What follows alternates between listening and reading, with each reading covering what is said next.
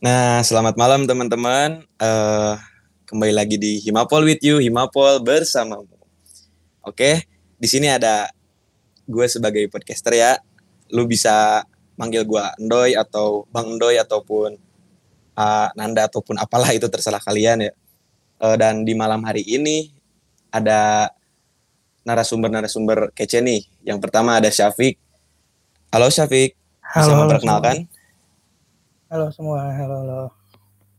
Nah, yang kedua itu ada Isan, Duta Lucu Himapol. Halo guys, saya Muhammad Ihsan Fajri Rizky dari Ilmu Politik 2019, Ilpol Unsud. Waduh, Ilmu Unsud, bukan UI ya. Oke, mungkin eh, tema dari podcast kita di malam hari ini itu adalah dinamika sepak bola di dalam dan luar negeri ya teman-teman. Jadi kita bakal berbincang-bincang dengan kedua narasumber kita, ada Syafiq dan Isan, tentang gimana sih dinamika persepak bolaan di dalam ataupun di luar negeri saat ini gitu. Ya walaupun kita nggak mengambil diskursus tentang persepak bolaan ya teman-teman karena kita jurusan ilmu politik, tetapi kita juga mengetahui lah tipis-tipis tentang persepak bolaan yang sedang uh, ada sekarang gitu. Mungkin terlebih dahulu gue nanya kabar terlebih dahulu nih kepada Isan dan Syafiq gimana keadaannya sekarang di Cirebon dan di mana sih San lu? Lu asal mana sih? Jakarta dong, Jakarta, Jakarta. Oh iya Jakarta. Gimana Jakarta aman? Pak Anies sehat? Katanya sih ada yang bilang Anies pembohong ya, tapi menurut gue sih ya ya gitu aja lah. Ngikutin perkembangan aja kalau gue gitu nah. Waduh ngeri Anies pembohong. Skip ya. Safik gimana Skip, skip, di Cirebon? sehat sehat. Ini ini podcast politik apa gimana ini ya? Apa emang harus gitu ya kalau politik ya intronya? Aduh, iya ya, susah ya. Kita nggak bisa di dilepaskan gitu dari berbau-berbau politiknya gitu. Ngomongin Jakarta langsung aja ada Pak Anies. Ngomongin Cirebon ada siapa, Fik? Cirebon ada Ujang Bustomi. Waduh, siapa tuh Ujang Bustomi? Waduh, Siap. itu eh, dia eh youtubers. Rencananya dia bakal maju di pemilihan eh, bupati Kabupaten Cirebon ya. Teman-teman dukung ya. Waduh. dia, Ujang Tim Bustomi. ses. Tim ses juga nih. Syafiq diem-diem ya. Itu BTW Ujang Bustomi siapanya Ahmad Bustomi, Fik? Waduh. Kebetulan masih saudaraan dulu dan Saudaraan. Oke. Eh, mungkin eh, Eh, tapi Cirebon mulai. nggak cuma ada Ajeng Bustomi tahu. Waduh, Ada ada, apa tuh, ada San? apa tuh, San? Enggak maksudnya ada ada udang, ada keraton kan banyak gitu nggak cuma orang gitu maksudnya. Iya gak? Lagi bener sih Gak salah sih San Ya udah lanjut lanjut lanjut. Ah, Isan bisa aja sih mentang-mentang ceweknya. Eh, udah skip ya. Eh, gimana? Eh, eh. Ini jadi Oke. podcast eh, gosip aja ya Gue ayo aja sih ya, ini kita bebas, Fik. Ngobrolin apa aja gitu. Tenang, mau gosip, mau gibah, mau apa juga, sokin lah, sini baik sikat. Oke nih, eh, kita mulai masuk ke dalam pembicaraan, teman-teman. Setelah gue lihat-lihat, selama lima semester ini, Syafiq itu merupakan salah satu fans garis keras dari apa, Fik? Lu lu nge ngefans sama klub bola apa nih? Sebenarnya ga- garis keras juga sih Gue emang kebetulan eh, banyak meluangkan waktu aja buat ngikutin Manchester United Tapi kan eh, fansnya MU itu United Army ya. Army Army itu kan garis keras, bukan sih? eh sebenarnya banyak sih yang eh yang fans-fans garis keras juga banyak tapi gue terma nggak termasuk garis keras gue eh termasuk golongan fans yang ikhlas-ikhlas aja begitu Ya udah, mungkin Syafiq lebih legowo, nggak garis keras banget gitu ya kalau Syafiq. Nah, kalau Isan sendiri nih, San, klub favorit lu apaan San? Kalau boleh tahu nih. Nah kalau gue pribadi ya sebenarnya dari dulu sampai sekarang gue still masih di FC Barcelona. Cules gue orang cules banget gila parah. Walaupun katanya nggak nggak sepanatik itu ya, gue setuju sih. Tapi minimal gue sampai sekarang masih ngefans sama klub tersebut gitu. Gitu nan. Barca. Waduh, Piska Barca ya. Kalau Isan Piska Barca, tapi bukannya Isan Messi FC ya, San? Nah sebenarnya gimana ya? Kalau dari dulu udah eh, ngefans sama Barca ya menurut gue Barca aja sih gitu kan Messi bagian dari Barca sebenarnya. Nah kalau misalkan ternyata Messi-nya pindah, toh otomatis Barkanya masih ada gitu gitu sih paling. Itu ntar itu masih gambaran tentang Barca ya. Ntar paling gue jelasin kalau misalkan pengen dilanjutin lagi pembahasannya. Oh, tapi berarti Barcelona masih ada ya San sekarang San? Masih dong gitu walaupun walaupun sekarang di peringkat ya iya aduh peringkatnya mirip-mirip mir- aduh parah lah pokoknya. Nanti deh kita bahas lah dinamika Barca tuh sekarang gimana gitu. Yang dipegang sama pelatih Kuman ya. Aduh Kuman tuh sombong sekali sebenarnya. Nanti deh kita bahas. Veronica Koeman San. aduh beda. Beda pick. Beda dong woi. Tapi Barca denger-denger ya di klasmennya itu nggak muncul ke permukaan atas ya, malah ke dasar klasmennya eh gimana San? Sorry sorry sorry. Nah gini gini gini, ini sebenarnya harus gue jelas harus gue jelasin dari awal lagi gitu ya. Sebenarnya alasan kenapa Barca sampai sekarang itu kurang menonjol gitu ya, secara apa ibaratnya untuk mencetak gol tuh kurang efektif lah gitu karena sebenarnya banyak faktor ya gitu nan. Gitu pertama sampai saat ini nih posisi ST di Barca itu nggak ada gitu atau posisi striker utama lah gitu. Sampai sekarang kalau misalnya kita lihat ada Braithwaite kan ya, Braithwaite sekarang lagi cedera gitu. Terus kita lihat lagi ada Griezmann udah sampai dijual gitu ya. Makanya sekarang tuh yang diandelin tuh putaran Memphis Depay doang sama Luke De Jong gitu. Yang di mana Memphis Depay sebenarnya dia sayap kiri, sementara Luke De Jong sebenarnya CM gitu posisinya atau central midfielder gitu. Nah kalau secara secara kapasitas pemain ini Barca kehilangan sosok tunggal nih menurut gue ya semenjak ditinggal Suarez ya gitu sih menurut gue sampai sekarang nih. Walaupun kalau misalkan kita lihat secara pemain cara permainan dari Barca ya gitu. Kalau menurut gue sih dibilang indah, udah indah gitu, dibilang mengentertain ya mengentertain gitu. Nah tapi untuk dia bisa mencetak gol, untuk dia bisa kasih hasil yang bagus gitu, menurut gue kurang di situ gitu. Ibaratnya banyak yang bilang tuh sampai sekarang Kingsley Coman, Kingsley Coman lagi, Ronald Koeman tuh masih bilang miskin taktik lah gitu, karena cuma mengandalkan apa? Selain dia tiki taka ya gitu, dia cuma mengandalkan yang namanya sayap doang gitu. Yang di mana itu bukan tipikal Barca gitu. Kalau lihat-lihat lagi kan filosofi Barca dari dulu tuh cuma 4-3-3 ya Nan ya? Gitu. Nah di era Koeman ini malah menerapkan uh, kadang-kadang nih ya uh, kayak 3-4-3 atau 5-3-2 gitu ya. Pas lawan Bayern Munchen kemarin aja uh, klub se apa namanya ya sebuah klub yang harusnya berfilosofi menyerang gitu ya malah dipaksa bertahan gitu ya. Ini bukan bertahan karena si Kon harus bertahan, tapi karena ada dari awal strategi Koeman udah bertahan gitu kan ya. Kan ini sempet ngaco nih ya, maksud gue tuh kayak ibaratnya dari Koeman sendiri udah sempat berbenturan nih sama filosofi Barca gitu atau filosofi Johan Cruyff. Nah sebenarnya buat ngomongin filosofi, gue pengen pengen masuk lebih jauh lagi sih. Nah tapi mungkin kalau Barca ya menurut gue faktor-faktornya sebatas itu doang sih menurut gue ya. Jadinya masih ada harus dibenahi lagi sih. Contoh itu masih dari formasi pemainnya ya gitu. Belum kita ngomongin masalah kayak apa namanya uh, kayak presidennya juga yang sempat korupsi itu yang si bertemu akhirnya diganti sama yang sekarang kan ya. Akhirnya dampaknya sekarang nih baru kerasa gitu kan. Jadinya korupsinya kemarin-kemarin dampaknya baru berasa sekarang gitu kayak dijualnya Griezmann, dijualnya Messi, terus juga dijual beberapa pemain kan ya termasuk Janik aja yang harusnya dia sempat lumayan di Juventus pas di Barca malah melempem kan ya. Nah paling gitu sih itu.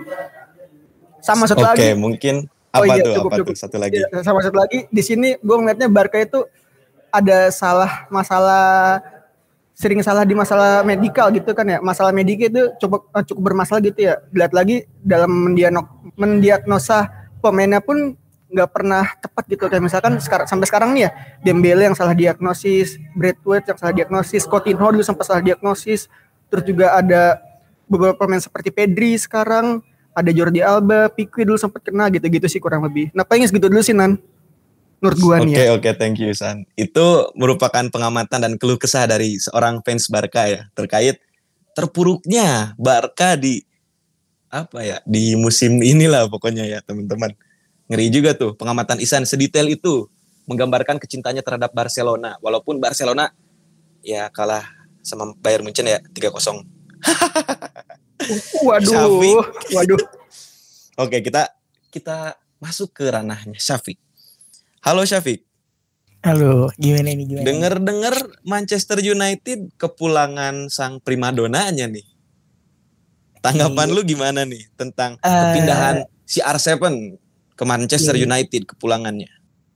Bro, eh, transfer Ronaldo ini gue cukup apa ya cukup menarik lah terlepas dari eh, romantisme yang ada di zaman dulu menurut gue kalau eh, ngelihat dari kebutuhan tim eh, sebenarnya Ronaldo itu di MU bisa dapetin Ronaldo tuh menurut gue bagus sih karena eh, dari musim kemarin MU itu kekurangan pemain yang bisa eh, jadi pemain eh, di depan gitu kan kalau setelah dari musim kemarin apa ya, musim sebelumnya juga oleh itu coba mainin eh, Martial ya sebagai false nine.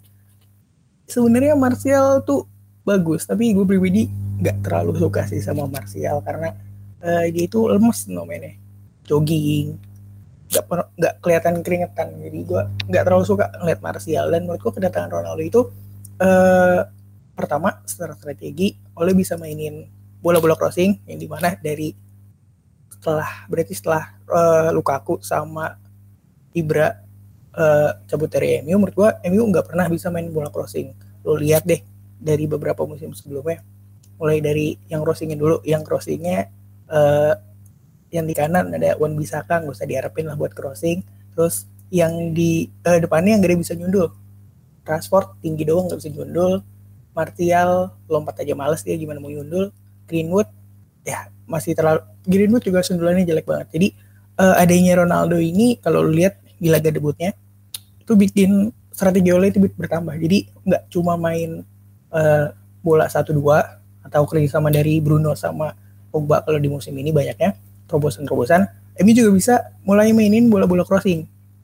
Di mana menurut gue juga gue nggak terlalu fan sama strategi crossing gitu karena eh, kalian harus ingat bahwa selama dua musim ini MU ini kekurangan eh nggak bisa nyundul lah. MU nggak bisa nyundul. Terus karena tiba-tiba ada Ronaldo menurut gua nggak bisa loh. Tiba-tiba lu satu tim jadi nyambung nyundul kan nggak juga ya. Jadi gue sebenarnya nggak terlalu fans sama eh, strategi crossing crossing ini. Tapi teman pulangannya Ronaldo menurut gua eh, oleh punya opsi baru. Selain itu juga eh, bener kalau kalian nyimak wawancara Ronaldo setelah lawan eh sebelum lawan Young Boys kalau nggak salah itu dibilang kalau squad MU sekarang itu masih terlalu muda. Mereka kan rata-ratanya kalau gua nggak salah ya 23 apa 24 tahun itu rata-rata pemain squad usia MU ya. Nah itu sangat terlalu muda. Mereka butuh sosok leader. Gimana? Ronaldo kita tahu lah eh, work ethicnya sebagai atlet itu sangat profesional. Jadi eh, menurut gua datangnya Ronaldo mantep banget sih gitu apalagi dia nggak jadi Oh. kecil kan Iya iya iya. iya. Oke, menurut Capik kepindahan Ronaldo ke MU itu merupakan eh, sebuah puzzle pelengkap gitu. Oleh menemukan serpihan puzzle yang telah lama dia cari-cari dan akhirnya ditemukan kembali gitu dan cocok untuk permainannya ya. Tapi BTW lawan Young Boys juga kalah ya Pik 2-1. Aduh, nasibnya sama kayak Barca. Yang bos apa apa. West Ham? Apa West Iya, Ham? West Ham Iya, satu kosong iya. juga sih. Iya, daging barat. Iya, iya, iya. Hah, ini mulai menarik nih, mulai menarik. Kita eh, lagi berbicara tentang persepak bolaan luar negeri. Tapi nih, yang ingin gue tanyakan kepada kalian berdua itu, gimana dinamika persepak bolaan di dalam negeri? Sebagaimana kita tahu, banyak nih eh, pengusaha-pengusaha muda yang sedang naik daun, seperti Raffi Ahmad, Aha Asyap, eh Atta Halilintar gitu kan. Terus ada Juragan 99 yang eh, membeli saham-saham klub-klub Liga 2 nih. Menurut teman-teman seperti apa sih tanggapan tanggapannya gitu? Mulai dari Isan dulu mungkin, boleh Isan? Ya oke dari dari gue dulu ya. Sebenarnya pendapatnya kalau menurut gue ya dengan adanya beberapa sosok ibaratnya selebriti lah ya atau beberapa sosok uh, public figure gitu yang mengikut sertakan dirinya di Liga 2 gitu kan kan tadi banyak tuh bener tuh ya ada si uh, Rans gitu Raffi Ahmad terus juga ada si A Atta Halilintar atau si Gading gitu kan ya yang sempat ikut kayak di dalam sana gitu sebenarnya menurut gue tuh hal terpenting dari ikut serta dia adalah eksistensinya Liga 2 bertambah gitu. Ya kan kan sampai sekarang tuh eksisten- eksistensi sepak bola Indonesia itu cuman ada di Liga 1 doang gitu. Dari dulu nih gitu kan ya. Bahkan semenjak uh, perkembangan era pun Liga 2 nggak terlalu kelihatan gitu. Kayak dulu kan ada apa sempat ada PSG Ciamis gitu sempat ada kan ya atau juga ibaratnya ada juga yang namanya Persib sempat main di sana kan ya dulu-dulu tuh. Nah, di era-era tersebut itu eksistensi Liga 2 masih belum terpandang gitu atau belum kelihatan banget. Nah, dengan ini sih diharapkannya ya gitu, diharapkannya bisa lebih naik aja gitu sepak bolanya. Walaupun secara strategi juga sebenarnya harus tepat ya, kayak masalah brand ambasadornya atau kayak masalah branding dia supaya bisa naik atau menambah kualitas dari sepak bola kita gitu kan ya. Nah, sebenarnya hal tersebut tuh yang menurut gua uh, berpengaruh banget gitu terhadap perkembangan bola gitu. Nah, tapi yang gue sayangin ya sebenarnya uh, ini sih kayak satu halnya yang ngurusin kayak ibaratnya sepak bola Liga 2 itu masih mengandalkan beberapa nama-nama para pendirinya gitu kan ya. Kayak Rans gitu dari Raffi Ahmad, Nagita Slavina atau kayak uh, Atta Halilintar jadi Ahap Tespati gitu ya. Nah, ini menurut gue pribadi itu kayak merusak apa ya merusak budaya dari sepak bola kita gitu kan gini ya uh, sebenarnya kalau dilihat lagi sepak bola kita kalau misalkan dibandingin secara kualitas dengan luar itu sangat jauh kan ya maksudnya beda banget lah kayak kayak ya lah liga liga kita gitu sama liga luar lah kan sangat timpang gitu kan ya. Nah tapi menurut gua yang bikin kita menang adalah gitu sepak bola kita menang itu adalah bukan di kualitasnya gitu bukan di kualitas pemain tapi di uh, karakteristik dari supporternya gitu kurang lebih ya kan? Menurut gua kenapa? Karena sepak bola sepak bola di Indonesia sekarang ya itu lebih meng, apa namanya ada ikatan emosional gitu antara supporternya dan juga antara klubnya gitu. Kayak misalkan unsur kedaerahan juga atau unsur sejarah misalkan unsur kayak cerita-cerita di masa lalu gitu atau cerita-cerita kayak uh, di daerah tersebut gitu. Itu yang mengakibatkan adanya ikatan emosional tuh. Makanya nah, iya, iya, iya. fanatik tuh ya. Nah paling itu tuh yang kita menang tuh ya di situ. Itu sih kalau setuju gue iya setuju san. Kayak kemarin-kemarin kan sempet tuh ada yang oren-oren tuh Jackmania di mana ketika klubnya klubnya Persija ya mendapat tiga kali hasil imbang dan tiga poin ya dari tiga pertandingan mereka mengirim karangan bunga gitu ke apa ya ke markasnya lah gitu sebagai ucapan sarkas gitu terkait tim kesayangannya meraih tiga angka dari tiga pertandingan gitu tiga poin dari tiga pertandingan oke menurut Isan seperti itu ya e, dengan hadirnya gitu eh, pengusaha-pengusaha muda ke dalam sepak persepak bolaan di Indonesia bisa menambah pamor juga. Menurut Syafiq gimana nih, Fik? Oke, okay, uh, sebenarnya gue itu dulu ya. Gue tuh gak ngikutin sepak bola Indo. Udah dari berapa tahun ini gue nggak pernah ngikutin sepak bola Indo. Maksudnya ngikutin di sini benar-benar kayak nontonin, ngikutin beritanya itu gue udah lama enggak. Tapi kalau dari yang gue baca di medsos dan lain-lain itu sebenarnya gue termasuk orang yang apa ya mendukung lah uh, artis-artis, fenomena artis-artis atau pengusaha muda untuk uh, membeli kepemilikan klub selama uh, emang dia serius gitu manajemennya. Misal kalau dari yang gue tahu di media sosial itu kayak misalnya uh, Rans FC ya, yang punya si Raffi Ahmad itu uh, dia punya plan yang jelas. Dia tahu pas waktu dia ngakuisi uh, mengakuisisi klub itu dia udah tahu kalau uh, pengeluarannya ini kayak gini, uh, berapa yang harus dia keluarkan sebulannya resikonya apa cara dia untuk manage uh, squadnya kayak gimana. Terus uh, kalau nggak salah dia udah uh, planning kayak sampai bikin stadion buat uh, bikin stadion sendiri dan lain-lain. Menurut gue uh, menurut kayak yang kayak gitu kalau gue pribadi nggak masalah ya. Maksudnya gue gue nggak sepakat sama orang-orang yang kayak ah mereka cuma modal apa modal modal nama doang uh, beli klub. Kan biasa apa sih trennya kalau uh, fans-fans bola Indo kan kayak uh, apa ya klub plastik lah klub siluman tiba-tiba muncul ada yang menurut gua nggak masalah gitu. Maksudnya kan ya daripada kalian punya klub yang sejarahnya panjang tapi bayar gaji klub masih eh bayar gaji pemain masih ogah-ogahan kontrak pemain cuma satu tiga bulan buat satu event itu menurut gua ya udah aja mending punya klub yang dalam tanda kutip siluman tapi mereka uh, benar-benar memperhatikan kesejahteraan pemainnya sih.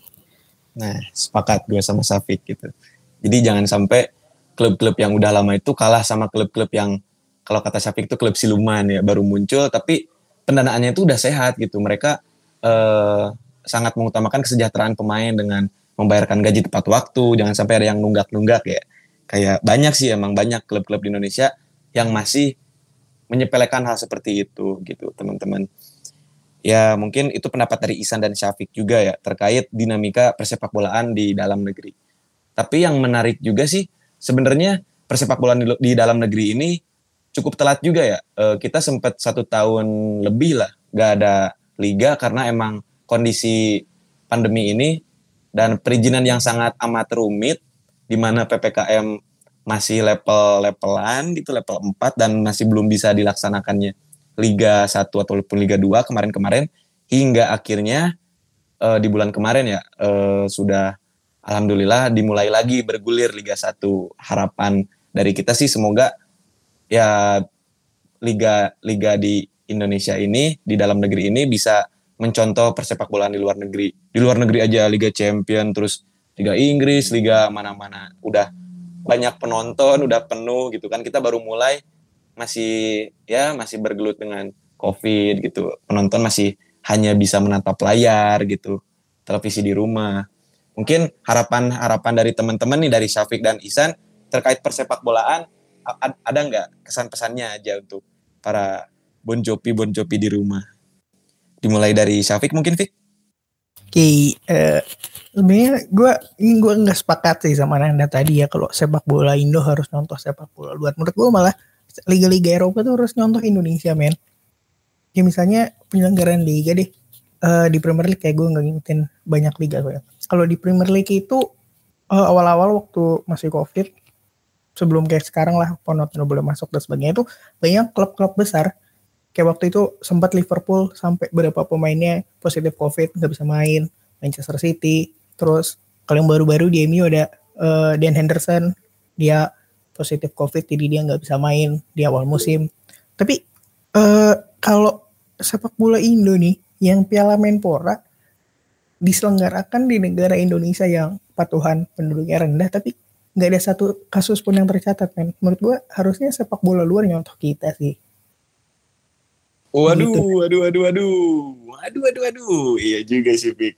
Sangat-sangat menarik faktanya nih nggak ada kasus sama sekali ya nggak ada kasus. Ya oke oke oke oke. Sindiran keras tuh. Dari Isan gimana nih Isan? Nah ya kalau misalkan dari gue pribadi sebenarnya misalkan dikasih kayak pesan dan kesan apa gitu kalau gue sih cuma bisa berharap doang gitu. Kenapa bisa berharap? Ya karena uh, kalau misalkan kita pengen Indonesia juara ini juara itu jangan berharap di sepak bola sebenarnya sih ya. Berharapnya di olahraga lain gitu. Kayak ada badminton ada masih banyak olahraga gitu. Kalau misalkan kita pengen Indonesia juara ya apa ber, apa namanya berdominasi di bidang apa gitu. Nah tapi kalau misalkan dilihat lagi ya sebenarnya sepak bola kita itu kita kurang maju karena ini sih apa namanya masalah sistem birokrasi di sepak bolanya gitu menurut gue ya. Jadinya ya kalau misalkan ternyata sistem birokrasinya itu bisa diperbaiki aja gitu kayak dari strukturan PSSI lah gitu misalkan kan ya atau dari sistem covid dan lain-lain gitu ya. Misalkan itu udah dibangun dari kecil ya atau dari usia dini gitu. Contoh regenerasinya pasti ada gitu. Nah kalau sampai sekarang hal itu tuh yang masih nggak ada menurut gue ya. Kayak misalkan ya misalkan secara logika aja kan ya dari berapa ratus juta penduduk di Indonesia masa kita nemuin 11 pemain aja nggak bisa gitu kan ya? Nah berarti kan ada yang salah kan ya? Nah kira-kira harapannya paling itu doang sih. Justru uh, bisa lebih berkembang lagi bisa lebih berkompetisi lagi dengan beberapa negara lain gitu ya. Walaupun kalau lihat lagi mungkin uh, setahun dua setahun dua atau dua tahun ke depan belum bisa nih ya. Paling kayak beberapa tahun lagi lah gitu. Dengan adanya perkembangan dari fasilitas juga ya gitu. Nah paling kurang lebih seperti itu sih ya kalau menurut gue mandangnya ya mandang sepak bola kita gitu. Karena rada lumayan rumit juga gitu permasalahan yang ada gitu sih paling nan. Oh wow wow wow wow. Wadadau wadidau kita dari Isan ya teman-teman. Dia lebih menitik beratkan terhadap pembenahan di dalam birokrasi atau yang orang-orang yang apa ya yang ngurus sepak bola di negeri kitanya gitu. Karena kalau tetap seperti ini ya mau kapan mau kapan negara kita maju dalam hal sepak bola seperti itu teman-teman. Oke, okay, thank you Isan dan Syafiq atas kesempatan dan uh, wawancara-wawancara singkat terkait persepak bolaan di dalam dan di luar negeri. Mungkin sebagaimana tadi harapan-harapan yang disampaikan oleh Syafiq dan Isan bisa diterapkan oleh dan didengar gitu oleh ya pengurus-pengurus sepak bola di negeri kita gitu sehingga dapat membenahi dan merubah persepak bolaan kita ke tahap yang lebih baik. Oke okay, guys, terakhir saya ucapkan terima kasih atas waktunya dan kesempatan untuk berbincang-bincang dalam podcast Simapol With You ini. Semoga teman-teman semua selalu dalam keadaan sehat walafiat di mana pun kalian berada. Dan tetap dengarkan podcast Himapol with you. Himapol bersamamu. Saya pamit undur diri. Thank you.